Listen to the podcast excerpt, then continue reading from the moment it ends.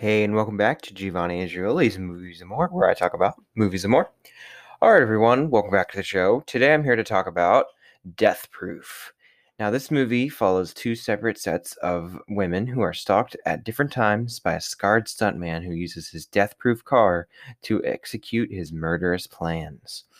This movie is uh, one that I feel like is uh, forgotten a lot of the times when people talk about Quentin Tarantino. Um, this is part of a uh, sort of a two part experiment that Robert Rodriguez and Quentin Tarantino did in uh, the the 2000s, mid 2000s. They um, they both made movies um, that were like deliberately very trashy and like exploitation exploitation influenced and just um, you know just like kind of schlocky good time movies stuff that, that they they both had already been kind of making just a little bit more on the violent slash horror side.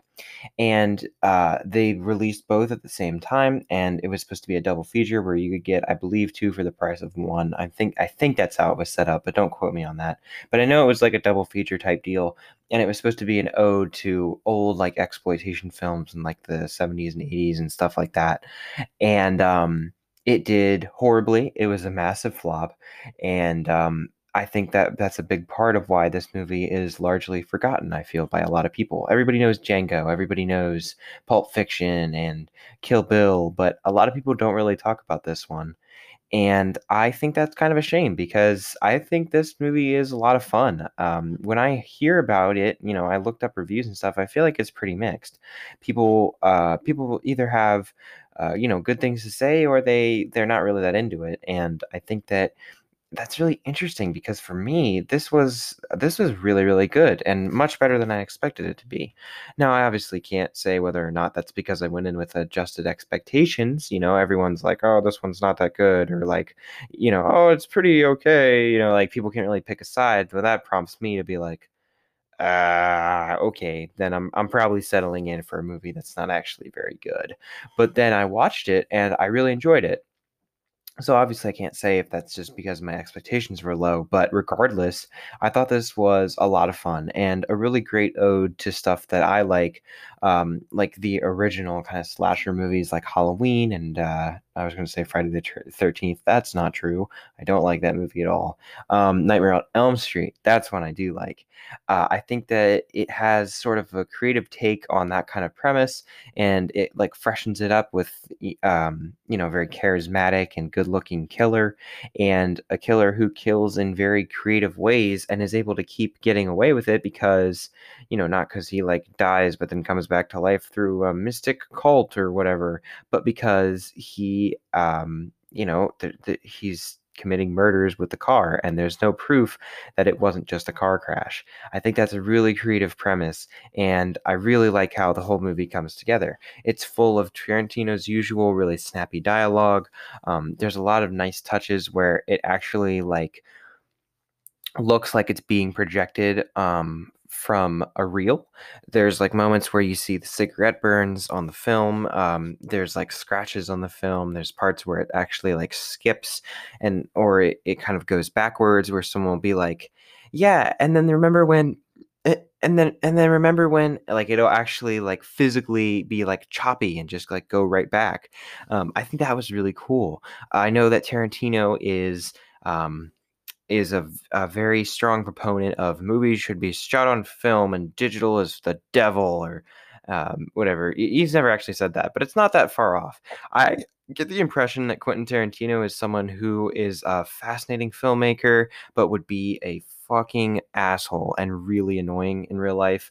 Um, just a nightmare to talk to. Like a lot of his quotes are just like, okay what okay like like when he said something to the effect of like digital is just television on the big screen or something like what? That doesn't even make any sense. It's like as if film isn't shot on film it's not valid. Like dude uh yeah god forbid we evolve with the times and make movies infinitely easier to make. Like come on man that's ridiculous. Think about how much easier it is now for uh, people to edit movies and to shoot movies, and for people who are just like you when you were a kid to just go out and actually start making stuff rather than having to get my splicing tape and my reel to reel projector and like actually go in and like like I'm not knocking that. I'm it's a it's a craft. It's really impressive and I don't begrudge anyone who prefers it. I mean I I understand. I'm just saying don't knock digital. Like come on man. It it's no one really notices and no one really cares. Um but regardless, uh, this movie is a great kind of ode to his love of the physical process of filmmaking. You know, actually, like what I said, cutting, uh, cutting it with uh, scissors or with the razor blade and splicing it with splicing tape. Like you know, you get that feel watching this movie, and I did appreciate that, regardless of how I feel about his actual opinions on digital filmmaking. Um, I also think that in terms of the two halves, it has really great both halves. They both serve as sort of like half movies that are really entertaining and for different reasons. Um, I think that there's a lot of really great buildup in the first half. It's very fun and entertaining, and it kind of lulls you into this false sense of security and makes you feel like you know what kind of movie you're settling in for. And then, um, you know, you meet Kurt Russell's character, and if you know anything about the movie, you know that he is the villain, but he's still very charming right off the bat. Um, he's really charismatic, and he's really good at delivering the Tarantino dialogue. It makes him sound like a badass and like, uh, you know, a total ladies' man, and like, dang, this dude is this dude is kind of a cool guy. And then um, when it takes that turn, um, well, first of all, I like that there are little moments where it, he's, you know, the between the writing and Kurt Russell's performance, there are little moments slipped in here and there where like that that calm, cool as a cucumber, uh, ladies' man facade sort of drops away, and you're like, what the fuck was that? And then it's back to normal, and it's like, oh, okay. So you kind of see like his dark side peeking through, and then when it actually does take that turn, and you know he's saying that whole thing about, well, if you would have gone right, you know, I could have done this later or whatever, and then he starts driving the car like a maniac and being like, it works a lot better in my seat, like Oh my god, damn, that's creepy. He's really, really good at playing that part of it too. He's really creepy, and he's like, just once he goes full villain, it's pretty awesome. I really, really like that part.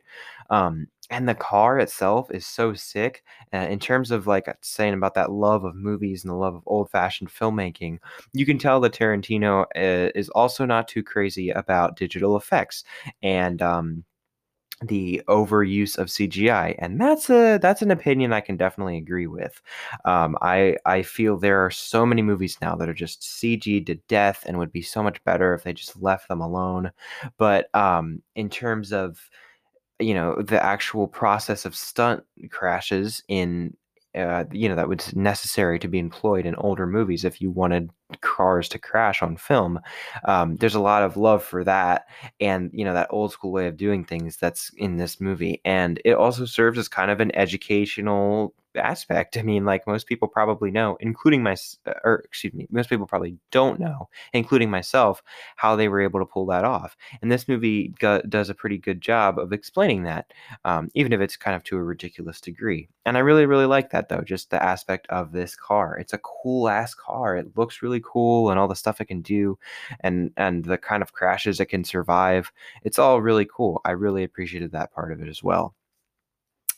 Um, and then once it transitioned into the second part of the movie, um, I I think I like this even better. Um, this group of girls is more entertaining to me. It's filled with a ton of recognizable faces. This whole movie is stars that were on the rise, but just hadn't quite, you know, gotten there yet. Uh, especially Rosario Dawson. That was the one that caught me off guard. I was like, "Is that Rosario Dawson? What's she doing in this movie?" But um, that group uh, is when I think this movie becomes a little bit more of a traditional Tarantino movie. There's a lot of parts to um, the first sequence where it feels like Tarantino dialogue directed by someone else. This movie feels much more like it's Tarantino directing Tarantino. Um, there's the spinning camera move as they're talking in that restaurant. It's very well directed, um, and their conversation flows really well. I love all their dialogue. Uh, the transition from black and white to color, and all the colors really pop, and all the you know weird side characters they meet, and the love for pop culture with that you know whole issue of Italian Vogue thing, the the car that they want to buy. Um, all this stuff feels very Tarantino, and it looks very Tarantino. And I think that um, that aesthetic is really cool and really breaks up the movie at this halfway point. Um, I don't think uh, the actual final car action sequence in this half of the movie is all that great. Um, I think that's maybe my only complaint with the movie. There's a lot of parts where it's just like two cars and they're racing, but they're not really doing much except like scraping into each other. Like one will be like, you know, kind of trying to, you know, just like hit the side of the other car and it'll be like, oh yeah. And then it'll do it to the other car. And then it'll just, sorry, I hit my mic uh, if you heard that in the audio. Um, and then they're just keep hitting the sides of each other's cars and like, you know, trading paint. But it's like, okay, can one of you, you know, crash or, you know, something cool? Um, I would say that that's maybe one of the only parts that I felt was kind of disappointing. Um, also, these scrolls are very weird, and that whole thing with like, okay, we need uh, two belts, and I'm gonna put them in the door handle, or not the door handles, like the, like the top of the doors, and then I'm going to lay on the hood, and you're gonna drive at like you know 70, 80 down this road, and I'm just gonna like lay on the hood. It's like what? I've never heard of that in my life. I don't feel like this is a real thing because it doesn't make any sense. Um, this only works if you're driving down the most desolate stretch of road ever, and if these belts are like you know insanely strong if they're enough to hold an entire person um also I like it doesn't even seem that fun. It's not like it just doesn't seem like it would really be fun. It just seems like it'd be terrifying. And then how does the person who's in the car see um I I just didn't really get any of that. We have a challenger, which is not a flex. I'm just saying stating a fact, and it's very difficult to see out of. So I know that there's absolutely no way that she like has any level of like depth perception of the hood or like anything. Like I don't even understand how she's driving with this girl in the hood. Um, so all that I thought was was very odd. Um, and I think that the the only thing it's really good for is like the suspense of once he actually tracks them down and starts trying to run them off the road. I'm like, okay, that I kind of get. Um, and then when she goes off the hood, I'm like, oh no, she's definitely dead. Like, there's absolutely no way she just gets up like I'm okay without a scratch on her. I'm like, mm, no, that's just no.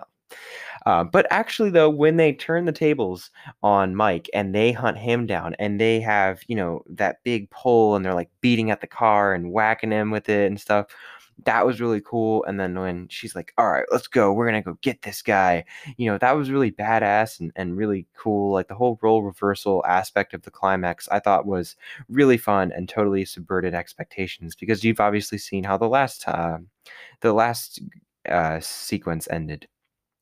Um, the ending is very abrupt though. Once they actually do get him, you know, they, they get him to crash and then they start beating the shit out of him. It's just like the end. It's like, oh, okay. Um, so that was another thing that I thought was very jarring. I know that it's like an ode to whatever kind of old movies, but I still think that most old movies didn't end like this. But um, regardless, I think this was a very entertaining and very fun movie. I think that it deserves to be looked at more uh, more often in terms of Quentin Tarantino's filmography. I really don't think that this movie is as bad as a lot of people have made it out to be, and I actually think it's a lot of fun. So yeah, I uh, I enjoyed this one. This was really really good and much better than I was expecting. All right, before I get out of here, I want to say that I am grateful for um Oh, I'll tell you what, BB's. Um, there's a Bent and Dent store uh, a little bit outside of where I live. It's just like down the highway uh, a little while. Um, but uh, it is just one of the best stores that I've ever been to.